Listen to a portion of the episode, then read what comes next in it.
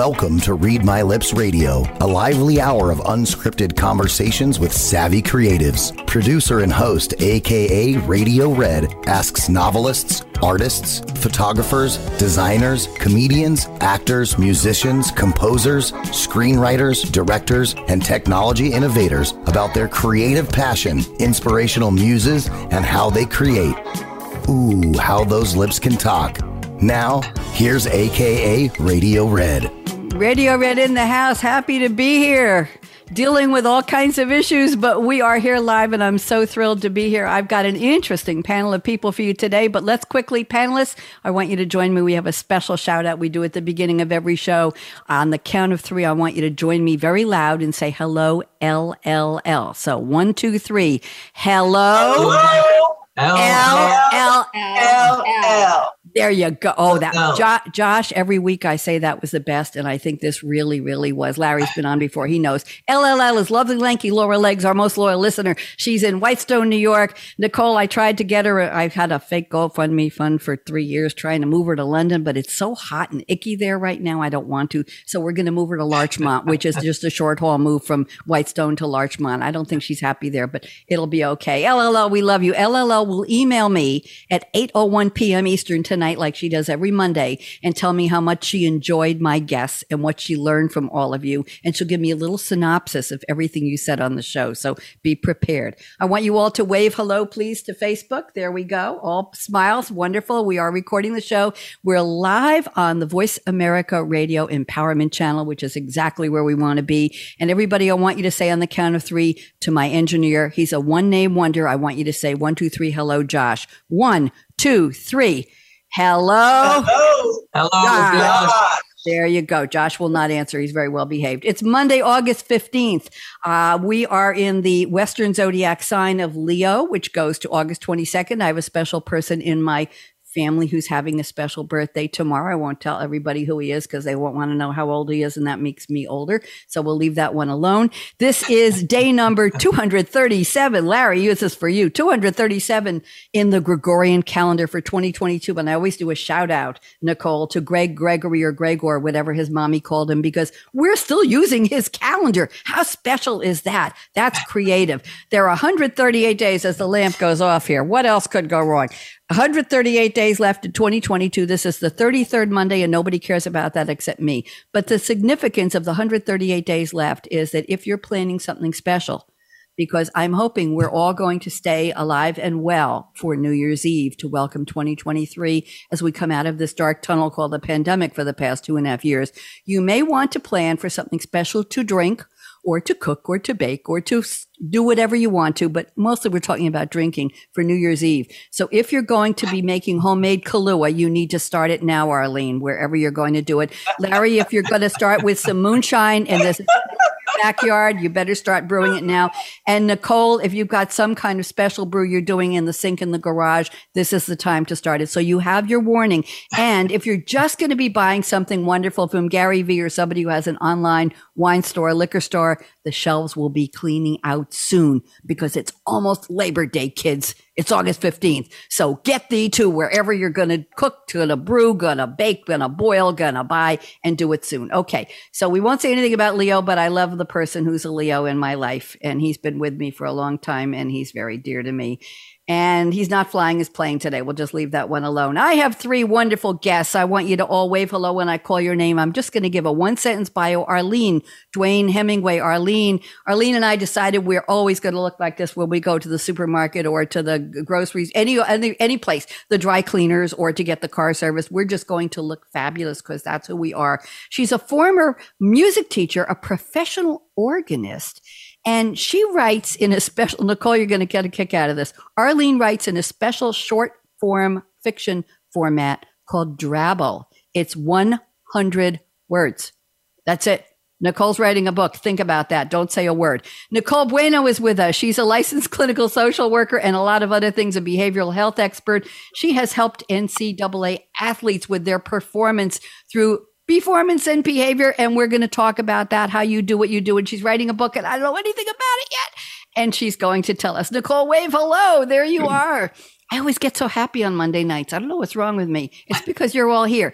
And Larry Grogan is back. I had to have Larry because he was at the summit, publicity summit again. And he said, and I've got somebody special to introduce to you. It's Arlene. And so I said, well, we got to have Larry on with Arlene. And here you are, Larry, the author of A Tale, T A I L of Love, Life Lessons from Scrappy, a pet therapy dog. His beloved Scrappy was with him as a pet therapy team in a children's hospital. And Larry, I'm so happy you're back. I'm calling today's episode Creativity That Cares because I sensed a thread in all three of you. You're all caring people. You use, right, Nicole? You use your creativity to express caring. You share it with other people, but you care about other people and their lives. And I was, I'm very happy to have you all here. So let's go around the table, warning my audience. We freeze once in a while here. We're having some Mac issues today. Hopefully they don't happen, but we're just going to keep streaming and that's the way it is. So we'll keep talking even if you can or can't see us. Let's go around the table. Arlene, Duane Hemingway. Delighted to be, to meet you, to have you here. We have a three minute rule on the show, Arlene. I'm not clocking you, and Larry's not going to tell me when to uh, mute your microphone. And Josh is very well behaved. We're not throwing you off, but let's keep it very tight so that we have plenty of time for everybody. Arlene, you're going to be on full screen speaker view. Would you please give us the full bio? Who are you? What are you all about? And what in the world is a drabble? Arlene, welcome. Arlene Duane Hemingway, former music teacher, as was mentioned. And I'll go right to the drabble because that's where my heart is. The drabble is a story written in exactly 100 words, no more, no less, which means that you don't have a lot of redundancies. You can get to the meat of the matter. And usually people finish one, I think, in about three minutes. The creativity part is from anything that I see or hear. And sometimes there are conversations that aren't necessarily meant for me but if they're wafting in my direction and call my attention and upset my solitude, what I'm doing, there it is. And I also have a muse, which helps me to catch that and remember it. I also write little things down on slips of paper and put them in an envelope. And after a while, when I feel the need to write, I will empty one of those envelopes in the middle of the bed. And the stories that need to be written will speak to me they have a mind of their own. Sometimes I, I since there are a lot of pieces of paper, I'll hold up one and it will say no, no. My muse is also working to no. At the end of that, which takes about a half hour or so, I've got about four or five stories. The one that screams the loudest gets more attention, and then the one that is timely. For example, I had written a story about a woman never having been a president in the United States even though other countries have women who are at the top echelon in politics. And right after my story was written, the following year, we got Kamala Harris as the vice president, and that was the closest. So it was like bringing in current events. So I helped her get there. I wrote that story. I energized life, and there she was. Her name wasn't Kamala in my story, but there she was empowered. And so this is the kind of thing you never know what's going to hit the where airwaves, what you're going to see, but anything is fodder. So I, I write a light slice of life. That's what I call them. And sometimes people have a conclusion to a problem they're having. If they read a story, they'll say, "Oh, this is the way it ended," and gets them to thinking about what they need to do. So this spends most of my this is most of my time, and also helping people to heal as well. I do something called Regenesis, and that's working with programming DNA. So I do hands on as well. So Thank you, Arlene. Pleasure to meet you. I, am intrigued the idea of putting notes and then dumping them out on the bed and seeing what talks to you. I wrote a rom- a couple of romantic comedy plays about 10, oh, maybe eight years ago. And I started writing usually at one o'clock in the morning. By four, I was a little tired. I was working full time, but that's, but the characters are, were speaking to me. The lines were coming out of them telling me what to write, what to type. And years later, I, I used this as a, I ran a comedy cold reading salon, I called it in my community. And I put some of my plays out on paper on, on a, a table and I used scripts from Roald Dahl, some of his short stories that were delicious and, and interesting and fun. And somebody picked one of my plays and they were doing a cold read of a couple of lines from my play, a couple of pages. And I sat there and I was laughing hysterically and I said, gee, who's the author of that? And I said, oh crap, it was me. It was the characters, the lines, the dialogue, it was just coming out. It's like you're those notes are saying, yes, write me, don't write me. I'm ready. I'm the one. Right. I'm the boy. Exactly. It's it's amazing. Let thank you. Let's move on. I want to hear from Nicole Bueno. I met you at the National Publicity Summit a while ago. So happy to have you here. I'm putting you on speaker view. Let's see if the, the Mac will stay. And uh, let's find out who you are. What are you all about? Nicole, so happy to have you here. Welcome. Go ahead. Thank you. I'm Nicole Bueno. I'm by day a social worker, a creative, an adventurer, the same by night.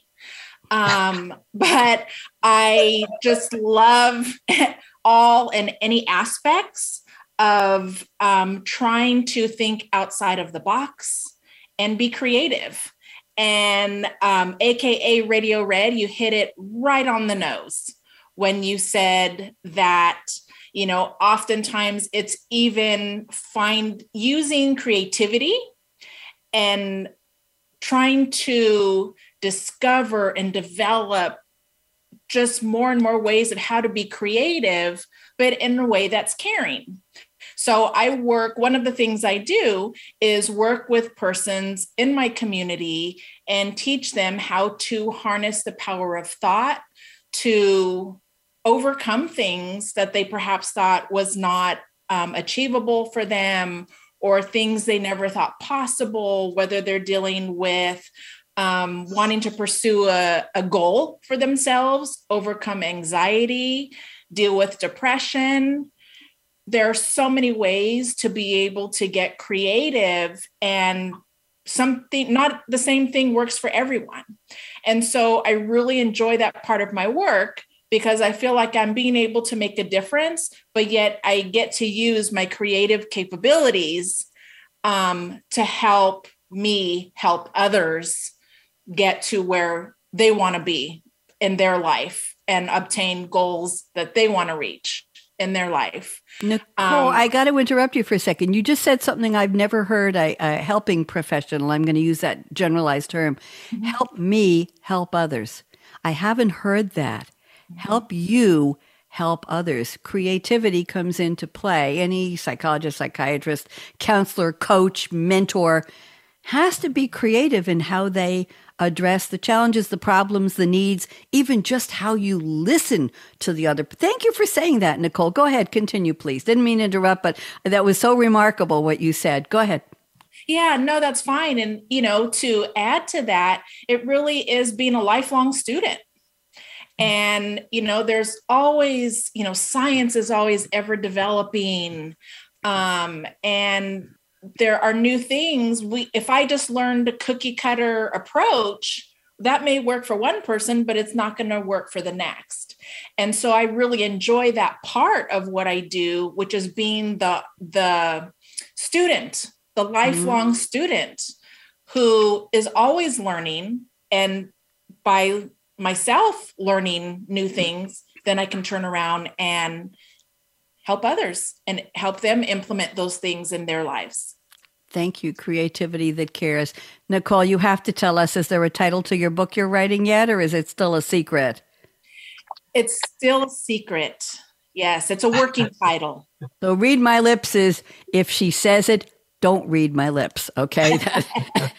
there you, okay. Do you have a, you want to give us a working title? Can you give us a hint, a clue? Something to talk about. You're kidding me. That's no. the name of my TV show. Is it? I had a TV show on, on Access TV in New York for over 20 years, and uh-huh. it's called Something to Talk About. I kid you not.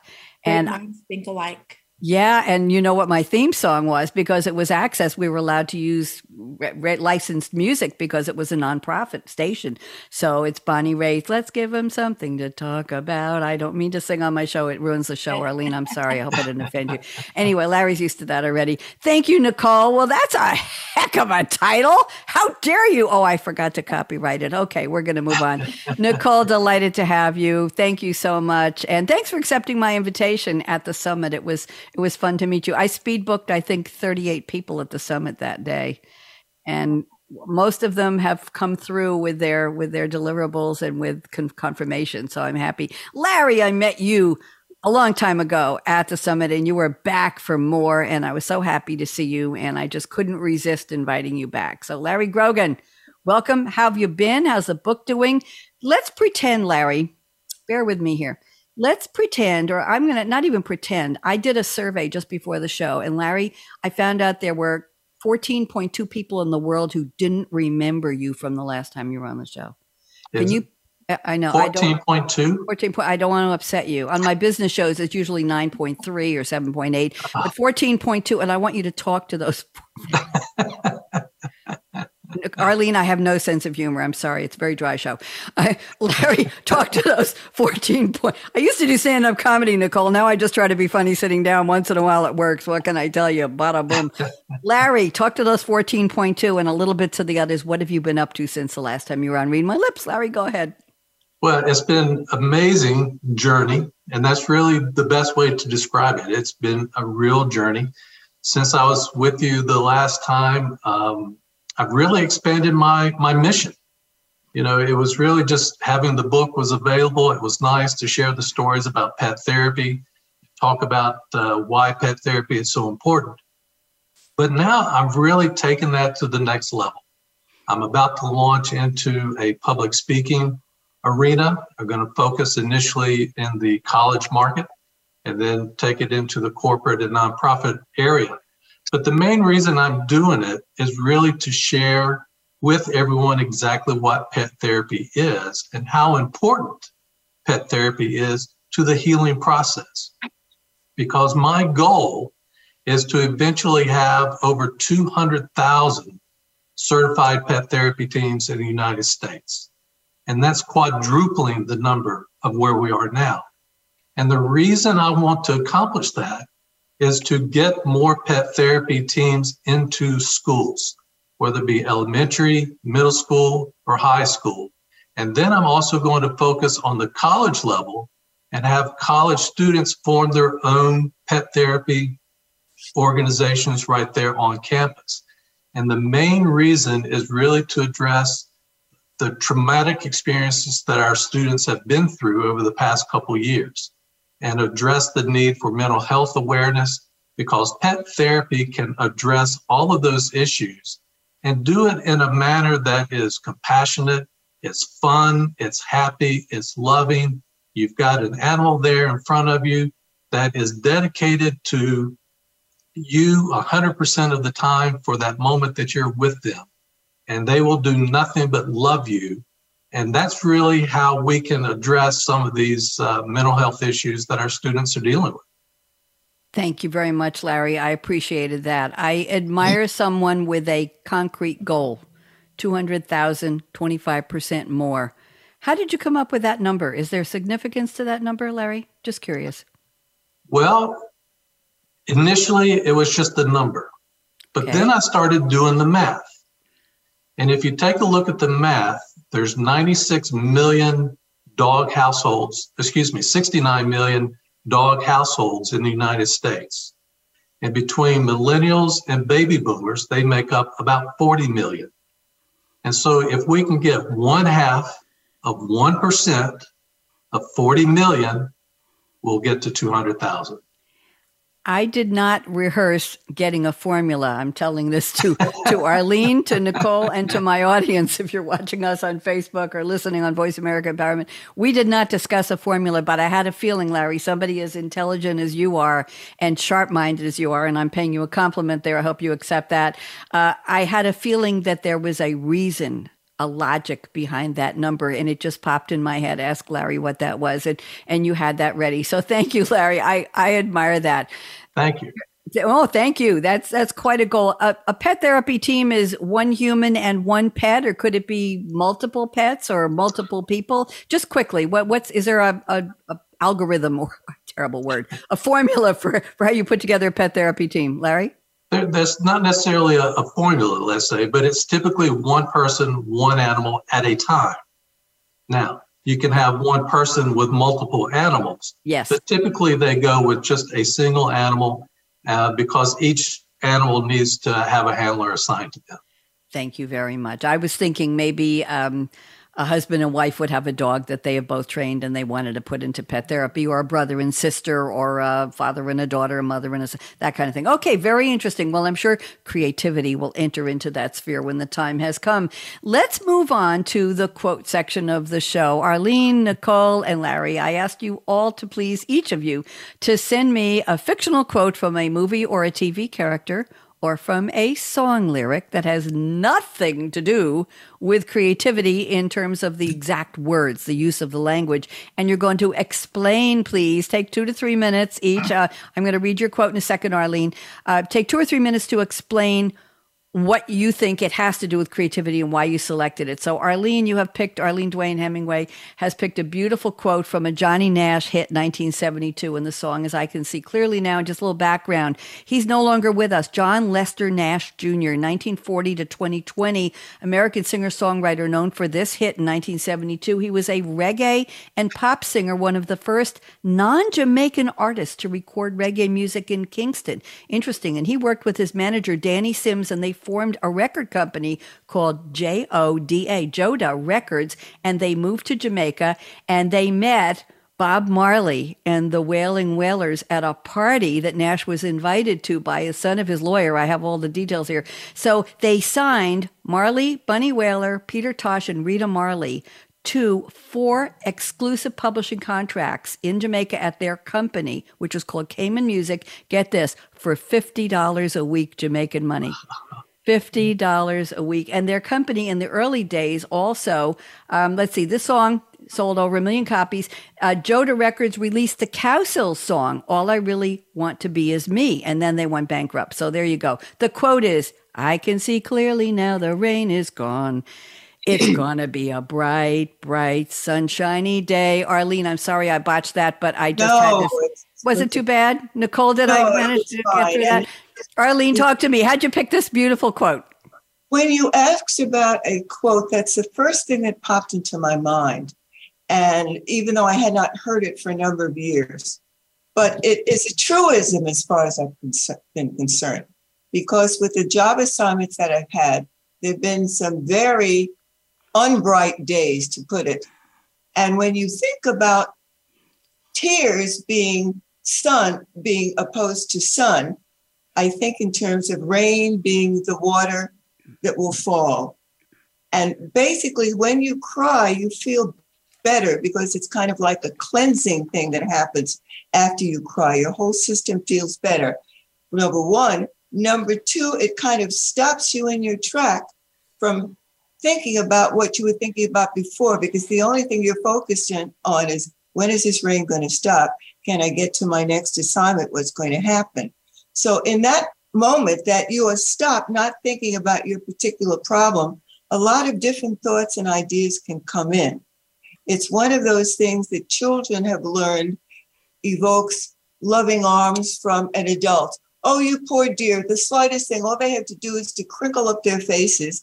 And I don't want vanilla ice cream, I want chocolate. And they'll start, oh, don't worry, honey, I love you. It gets them so they know there are positive results from that. Not that they're in pain because they're not going to get the kind of ice cream they want, but it means that someone is caring. I'm getting some solace at that time. And my son, hopefully, well, will you take then a, a piece of pie for this? Usually there's an offering that can be replacing what they don't have at that moment, and it's fine. But they have moved on to the next page a parent or an adult is not concerned about the tears anymore.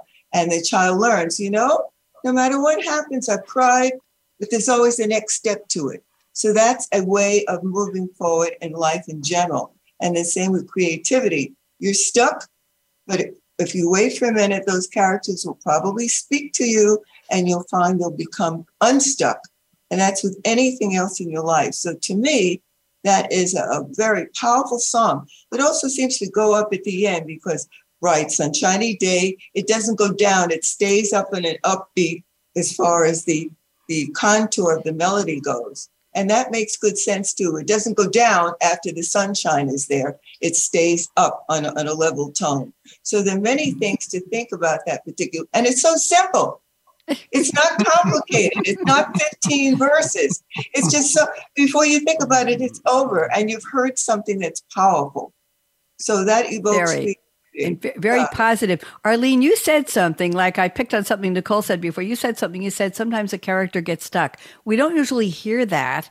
We hear writer's block don't we, mm-hmm. Nicole, Larry? We are, oh, the author has writer's block. I can't write. I'm not inspired, or my muse is gone, or it's a dark, cloudy day, and I'm just not feeling it. I'm not in the mood. The muse isn't talking to me. We don't hear about characters getting stuck. Arlene, what a picturesque way to portray what happens. Because I said, and, and you said, our characters, your notes talk to you, my characters talk to me well, what if a character gets stuck? So you, you don't have to blame the writer, you can blame the damn character. Absolutely. Let's just leave that one on the table. I'm going to move on to the quote from uh, Nicole. Nicole has sent a quote from Glinda, the Good Witch of the North, played by the actress called Billie Burke, B I L L I E. Anybody wondering? Burke with an E, The Wizard of Oz, of course, 1939. She's a fictional character created by L. Frank Baum for his Oz novels. She first appeared in the 1900 children's classic, The Wonderful Wizard Wizard of Oz, and is the most powerful sorceress in the land of Oz, ruler of the Quadling country south of the Emerald City. She's the protector of Princess Ozma, and here's where she figures in. Glinda welcomes Dorothy, Dorothy Gale, played by Judy Garland in the movie, welcomes her to Oz, sends her off to see the wizard. I'm singing again, Nicole, I'm sorry. Orchestrates Dorothy's rescue from the deadly poppy field, ooh, and reveals the secret to going home. And we know what color the shoes were that she was clicking. So the quote is, You always had the power, dear you just had to learn for yourself. Nicole, did I do that okay? Yes, it was perfect. Thank you. You're very kind. Go ahead. Talk to us. How'd you find this one? I love the quote, by the way. You know, it's a quote that I discovered about six years ago. And I tapped into my creative self, went to an arts and crafts store, and I wrote it on uh, a wooden piece and I have it here at my home. And I love it so much because I think it really translates into many of our lives that the the capability that we have within ourselves to achieve things and to do things um, is is there for the taking. We just um, can be very self limiting and not tap into it or not know how to tap into it. How many times do we hear people say, well, I, God, that, that wouldn't work out. What if that doesn't work out? Well, if it's a 50 50 chance, what if it does work out? Imagine what that would look like. And so I really like it because it really tries to put a different focus on what we think we're capable of and going outside of our comfort zone. It really speaks to tapping into our potential, which often requires going outside of our comfort zone. But that's where the growth happens. And that's where the success can be and, and lessons um, and more growth and development in our lives. And so that quote for me by Miss Glinda the Good Witch um, as she says to Dorothy, is you just had to learn it for yourself, but you've you've had that power all along. And we can replace power for with courage, mm-hmm. with heart. Yes. Compassion. Yes. Nicole, do you know what you've got sitting on a shelf above your head to the left as to the right as I'm looking at you to your left? You've got a rock with the word believe on it. You just have to, Larry, that's pretty good. Huh? I noticed oh, that. Yes. You just right. have to believe that you've got it, the power. Nicole, yes. very well placed, my dear. That was You have the power. You have the rock that says believe. I like that. I don't know if you did that strategically because you knew you were going to be talking about that quote, but I say very well. You've got one that says laugh on the other side. So we'll just talk about the believe one. Thank you, Nicole. Let's move on to Larry. Larry has sent a quote from Miles, played by Curtis Armstrong, said to Joel, played by Tom Cruise. This is an early Tom Cruise movie. Oh my, risky business, 1983. They call it an American teen sex comedy drama film. Larry, are there any more genres they could have put in there? They're just missing hi-fi, Wi-Fi, sci-fi. They're just missing something. Android. Oh, they're missing something. Risky business uh, also starred Rebecca De Mornay. The themes were materialism, loss of innocence, coming of age, capitalism. Oh no, it was Tom Cruise's breakout film. Get this, the budget was 6.2 million. It grossed $63 million, Larry, on a $6.2 million budget.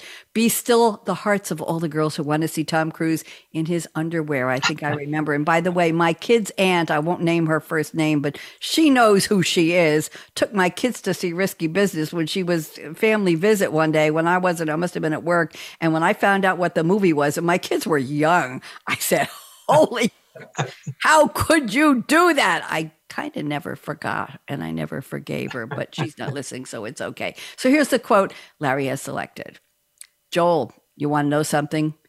Every now and then say, What the? What the? Gives you freedom, gives you opportunity. And opportunity makes your future. I didn't say the F word because we don't drop F bombs here, but you all got the Okay, that's we're throwing that rock that says believe we're changing the letters. Larry, help me out. How'd you find us? How dare you? Larry Grogan, talk to me. Go ahead. Well, I, I apologize for the language, but it's the message that uh, kind of came home to me. Because I think when you are creative and you've got the ability to think, as Nicole said, outside the box, you don't want those barriers to be around you. And I think sometimes having a bit of an attitude, like that quote obviously has, allows you to knock those walls down, yeah. to paint outside those lines, and probably do some of the things that you ordinarily wouldn't do.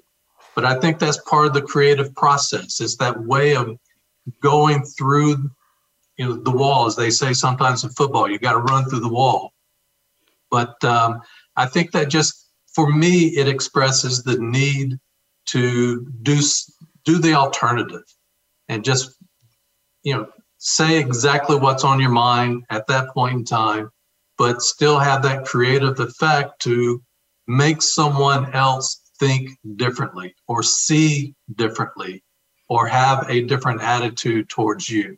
And that to me is part of the creative process that uh, is critical Thank you very much. You almost said part the first part of a another quote that Tom Cruise is very famous for in a later movie, which has just been redone again, Top Gun. And the famous quote is, of course, "I feel the need, the need for speed." He plays Pete Maverick Mitchell, and Goose, played by Anthony Edwards, says the need for speed. So anyway, I, uh, my guests on my business shows use that a lot when we're talking about companies that are laggards in the quest for digital transformation. We'll just leave that one alone. I do that under a different name. Nobody's supposed to know it's me. Okay, let's do a couple of thank you all for the interesting quotes. I appreciate the time you put into them, Larry and Nicole and Arlene. Very much appreciate the quotes and how you explain them. Let's do a couple of famous dates in history.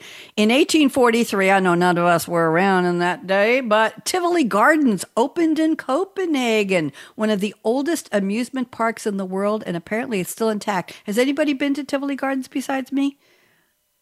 I was Nicole. I, Nicole, get get thee somewhere if you're on there. I think it's still a safe country to go to.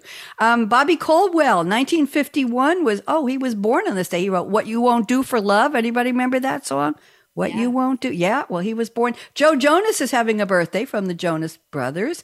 The Beatles, on this day in 1965, the Beatles played to the largest crowd of over 55 thousand at Shea Stadium in New York City, and among those attending were future wives of two of the Beatles, Barbara Bach and Linda Eastman. Isn't that interesting? 1969. Anybody know what happened upstate New York 1969? It was big, it was muddy, it was noisy, it was messy. It was Woodstock. That's exactly right. Woodstock Festival opened in Bethel, New York on Max Yasgur's dairy farm. Richie Havens, Tim Hardin, Ravi Shankar, Melanie, Arlo Guthrie, and Joan Baez were there. Also on this day in 1991, let's fast forward. 750,000 people were in Central Park. Guess what? Paul Simon gave a free concert. Can you imagine, Arlene? 750,000 people? No. I can't either. I know. Today they would let them all in. On 19, in 1960, on this day, Elvis Presley's It's Now or Never hit number one. Uh, Dean Martin in 1964, his song "Everybody Loves Somebody." Yes, you all. Some of you remember that. Uh, that hit number one. in Three Dog Night's album, Three Dog Night, was certified gold on this date in '64. Beatles played in 1965 to 60,000 fans at Shea Stadium. That was a popular place. Uh, "Endless Love." Remember the duet by Diana Ross and Lionel Richie? It hit the top 100 on this day in 1981. It stayed there for nine weeks. Count them, Larry, nine weeks. Endless Love. And in 2007, which was only how many years ago? 15 years ago, the Osmonds, anybody remember the Osmonds, reunited to perform their 50th anniversary concert for PBS. I can't believe that. Uh, let's see now. Napoleon, the French general and emperor of France, with his hand in his jacket, he was a little man, was born in 19. I'm sorry, 1769. Bad me. Anybody remember Rose Marie, the American actress? She was blonde and she was on the Morey Amsterdam show. She was born in 1923. I don't think she's around anymore. Um, let's see, Ben Affleck having a birthday. Ben, formerly of what was her name? The one who's doing all the ads for the travel card. Deborah Messing was born today. Will and Grace. Kerry Walsh Jennings. Anybody know who Kerry Walsh Jennings is? Nicole, you may recognize the name? Or Arlene or Larry? Okay, how about beach volleyball? She, with her teammate Misty May uh-huh. Treanor, won the Olympic gold medal in 2004, 2008, and 2012 Summer Olympics for beach volleyball. And Jennifer Lawrence, a very, very popular actress, was born today in 1990. She's a baby, isn't she? Hunger Games and Silver Linings Playbook. Let's go to that's all for the the famous. Let's see if I can find all the wonderful stuff you sent me. Let's do some creativity statements. But first, Arlene, everybody is waiting patiently. We need to hear Nicole. I Nicole's just been bugging me. I, she's been sending me notes in the chat. Larry already knows this. Can you read a couple of drabbles for us, Arlene, please? Sure, I would Or make delighted. one up on the spot, whatever you want to. do. Uh, I really don't think that would be helpful. Okay. But I would be. I, first of all, I'm going to get the glasses out. So Yes. We're going to get that. That would be helpful, so I can find the book and then find the page. There you go. And Josh, our engineer, one name wonder Josh is going to count the words. Josh, you're Josh is probably doing something else right now after he put us on the air. Josh, you're going to count to make sure that Arlene has only exactly 100 words. Absolutely. Josh, you can say yes if you hear me, if you else you could just ignore me, and that's all. Josh You says, "I'll talking- try." He's going to try. Oh. Go ahead, Arlene. You were talking about your community Yes. and how people are. Well, you, you you are very with it. You are a, a contemporary person, and you're always moving forward. So this is something which I'm sure you'll see the the tie-in. This is called everything man. All right. If Josh is counting, I'm sure he'll only find 100 words, although I may add one from nervousness, but otherwise, otherwise. Harry's name came up whenever someone needed odd jobs or general upkeep done. In his mid 60s, he established an excellent reputation by being affordable, efficient, on time, and neat. Being clean cut, masculine, in great shape, and ruggedly handsome were attractive bonuses. These attributes endeared him to a predominantly female clientele. Older women living alone. Most were particularly well groomed for their appointments. Happily married, Harry never made advances on his clients. But had the opportunity arisen, more than one of them would have jumped without hesitation, especially Doreen, who had a penchant for slightly bow legged men. He was her fantasy cowboy.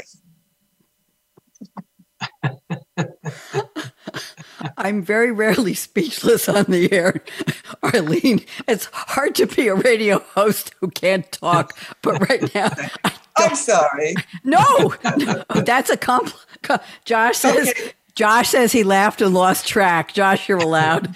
Arlene, that was spectacular. I, I, that was a hundred words. A hundred words. Yeah. Nicole, no n- nothing. no, I'm I'm Yeah. the picture.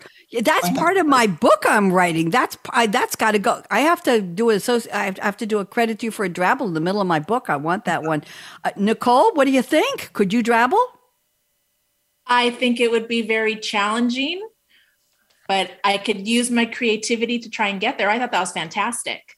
It it, it was alarmingly good. Wow, or disarmingly. That's a better word. Larry, what'd you think? I thought it was fantastic. I mean, that's just an incredible skill. The whole story was there. Arlene, is that is this the contents of your book, A Twist of Lemon? Yes, this is the content of the book, A Twist of Lemon. There are 100 stories. I said no name is repeated because uh, after a while you get here in 100 stories. Okay, there's another John, there's another Mary, there's another Alice.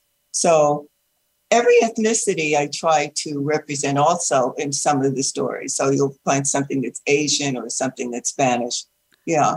So Arlene, how, how long does it take? I want you to read another one. How long is that okay, Nicole and Larry? Would you like to hear Yeah, another absolutely. one? I would. Arlene, how long did it take you? You said three minutes. Was that a three minute one? Was that an hour one? How many how much Oh, no. how much editing do you do?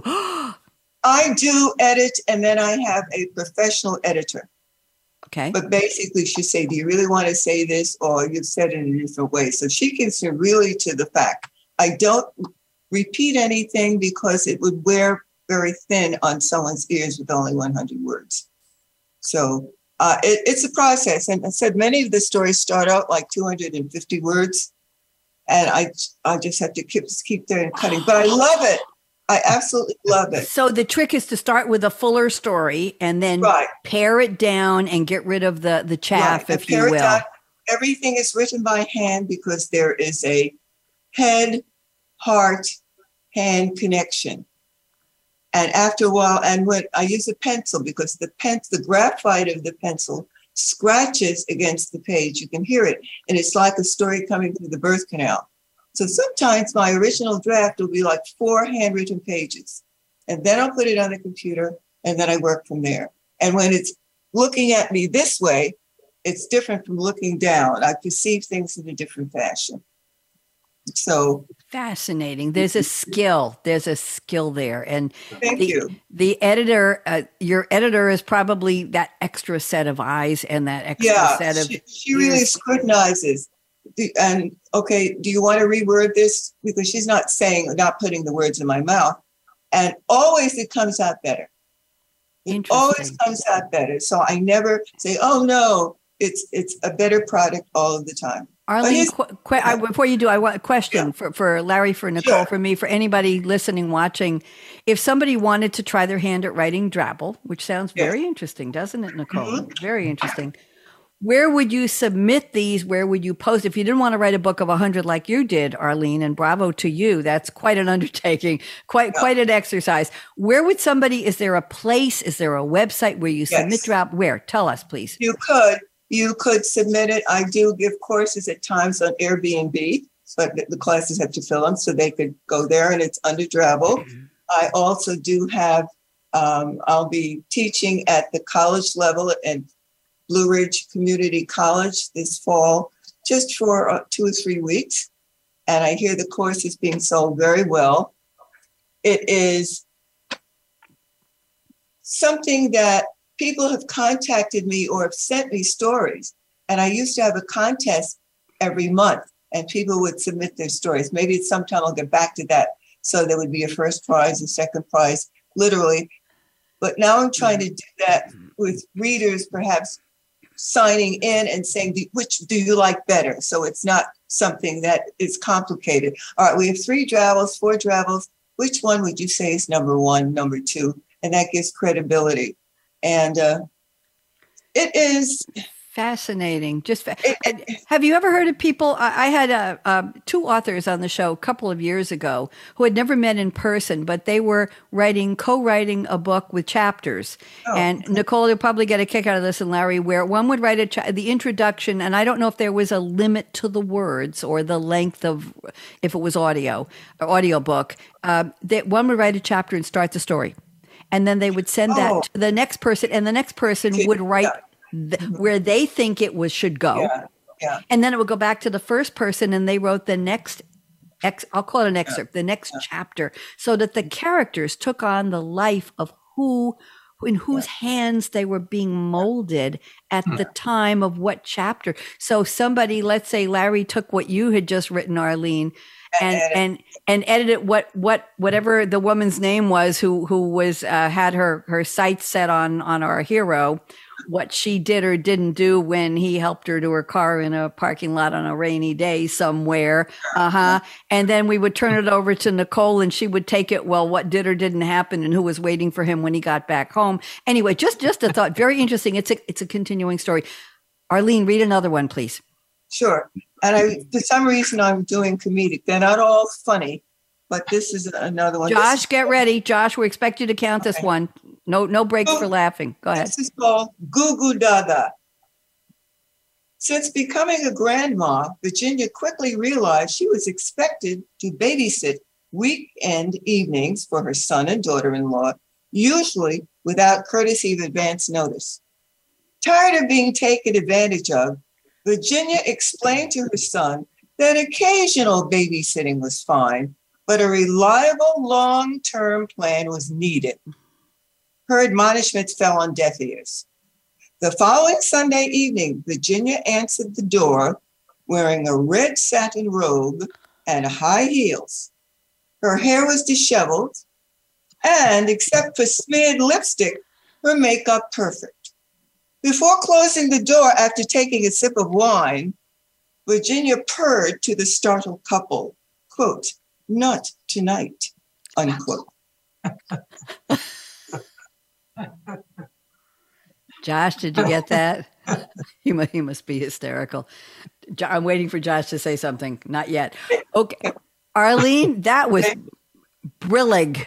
That was brillig. You know brillig.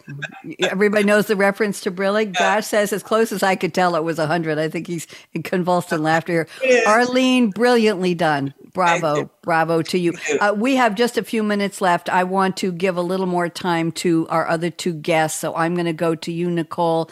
I'm looking at your uh, discussion statements. You sent me some creativity statements, and I have one here I really like. I'm going to read your statement number one, Nicole, and ask you to comment. So you say creativity is self uncensored, letting ideas flow without editing, painting without editing brushstrokes, free writing. Nicole, take about two minutes, please, and just expand this for me if you would. Yeah, it's, you know, creativity can also be very healing. And it just allows us to un- unplug from everything else and just be in that moment, focusing on the present and on what we're doing, whether it's putting a pencil to a paper crocheting or knitting something um, or using our hands to decide where we're going to plant the next flowers. And it really is, there's no wrong or right when it comes to creativity. And that that's the beauty of being able to be creative and just going with it, leaning into it, not censoring yourself of well but how's this gonna just mm-hmm. just doing what feels right. Very similar to what you were talking about earlier where just just letting it go when when you write. Um and that's how i view creativity in what a, whatever fashion that means for us and um just being able to to do that selecting the colors putting the paintbrush on the canvas um, and you know typing what's coming to our mind without editing ourselves and just being in that space that is not going to come in and be critical.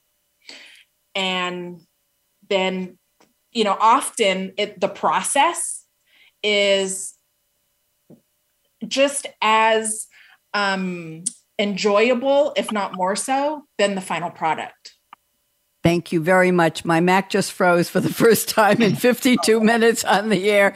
There we go. It just unfroze. Uh, no, just ignore. I know Zoom is unresponsive. We're back. Larry, I want to get you to have one. Let me just ignore. I'm stuck again. I think I'm stuck. Larry, let me read your creativity statement number two. Creativity is seeing what others may be limited in seeing. I'm going to keep us all on gallery view so we're all on the screen at the same time. There we go. Larry, talk to me about that one, please. Well, I think being creative forces you to look deeper, look wider, look further ahead than the people around you, and to be able to see those things that, like I said, maybe other people don't see.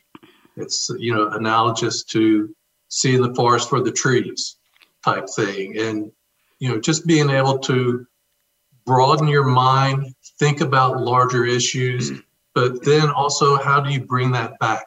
You can bring a large issue to a finite point if necessary. And I think you've got to be creative to allow your mind to accept that reality. And then you can convince others to bring that into reality for themselves. Thank you very much. Thanks for those statements. And, and, Nicole, I have a comment to you. I've been painting for about three years now. I bought a painting kit when I moved to Durham. I went to Michael's. They said, Oh, this $59 and it comes in a carrying case and it's got brushes and it's got chalk and crayon and it's got watercolors and it's got acrylics and it's got paper and a guidebook and all that. And I, I put it in the closet for two and a half months. And one day I woke up and said, I'm getting out of the closet, put it on the kitchen counter. We have a great big kitchen counter, just left it there. And a week or two later, I opened it up and I looked at what was in it. I said, that's really cool. You know, I got my money's worth. And then a couple weeks later, I said, well, I think I'll do a little painting. And I took some construction paper from my office and took out the watercolors I had, a little brush. I started painting. I said, well, that's kind of fun. And then I went and bought a bunch of canvases at Michael's and I started doing watercolors but the painting you see behind me is one of my early watercolors and this was my it was kind the lips were put on by the graphic artist at voice america so the lips weren't there. But what you're looking at arlene nicole and larry may have heard this before is that's real jewelry. Those were odd earrings that didn't have a match that i realized after i moved i lost them. And i punched the earrings through the canvas and this was my idea of, of a city where these were windows and buildings just just and i use a lot of glitter in my paintings. This happens to be an avatar uh, caricature some advertising agency did for me. But the background was one of mine with the, you see the swaths, Arlene, of the pink and the yellow. Those were buildings. That was a city. So I started that and I started doing those and I did about 50, 60, 70 of those, carloads of canvases and paints. And then I decided to move to acrylics. And Nicole, what I'm telling you, we got to go quickly was I moved over to acrylic paint pouring and you pour pools of paint, different colors on top of each other in egg cartons, and you turn it upside down and spill it onto the canvas, and you wobble the canvas so that the paint forms patterns and it goes in directions. And then I'll let it dry for a while and I say, Oh, I see a couple things in there. Oh, there were some elephants in a forest. Oh, there were people singing on a Broadway stage things appear to me, Arlene, that come out of the paint and I don't censor it. And then I might add some glitter and then I'll leave it there for a day or two. I said, no, and I'll throw a blue color over the top of it. And you don't use brushes, you use string, you use balloons, you use everything filled with water. And after a couple days, I'll know when it's done because Arlene, Nicole, and Larry, the painting says to me, I'm done. That's enough. It may not look anything like when I started. But on that note, we need to get quickly. We got less than a minute here. Whoops having too much fun here. Arlene, where can people find you? Quickly, one website. Well, the website, info at arleneduanehemingway.com or my email address, adh70713 at gmail. Thank and you very much. Look my name up on Google, they'll find it. Arlene, A R L E N E, Duane, D U A N E, Hemingway, just the way it sounds. Nicole Bueno, where can people find you, dear? NicoleBueno.com. N I C O L E B U E N O dot com. Thank you. Easy. Larry Grogan, where can people find you? A tail of love dot com. T A I L. T A I L O F L O V E dot com. And I want to say thank you to Josh. I want to say thank you to Facebook. And please stick around. We didn't take pictures before. We were doing some audio setting. Here's my closing. Larry, you've heard this before. Life is short. Break the rules. This might be a hundred words, Arlene. Break the rules. Forgive quickly. Kiss slowly. It's the only way to kiss. Love truly. Laugh uncontrollably. Everybody join me. We're going to laugh uncontrollably. One, two, three. Ah! I should always start the show with that. I don't know why. And and never regret anything that made you smile. And here's the final closing: work like you don't need the money because even if you you do, nobody cares. Just get your job done and do it well. Dance like nobody's watching, but they all used to watch when I was teaching. Sing like nobody's listening. I nobody was listening when I sang. Hopefully they didn't hear it. Thank you, Larry. And love like you've never been hurt because we all have. Get over it. Get past it, right, Nicole? Move on. Find a way to let your heart open up, regenerate, and love. Again, love yourself. Find something, somebody, a color, a painting, a scent, a person to love. Money talks, chocolate sings. La. And last but not least, I stole this line from somebody. Thank you for turning me on. Everybody, wave goodbye. Bye, Voice America Empowerment. Thanks again for tuning in to Read My Lips Radio presented by the Voice America Variety Channel. Tweet your questions and comments to at Radio Red 777. Join host aka Radio Red again next Monday at 4 p.m. Pacific Time, 7 p.m. Eastern on the Voice America Empowerment Channel. We wish you a positively cool creative week.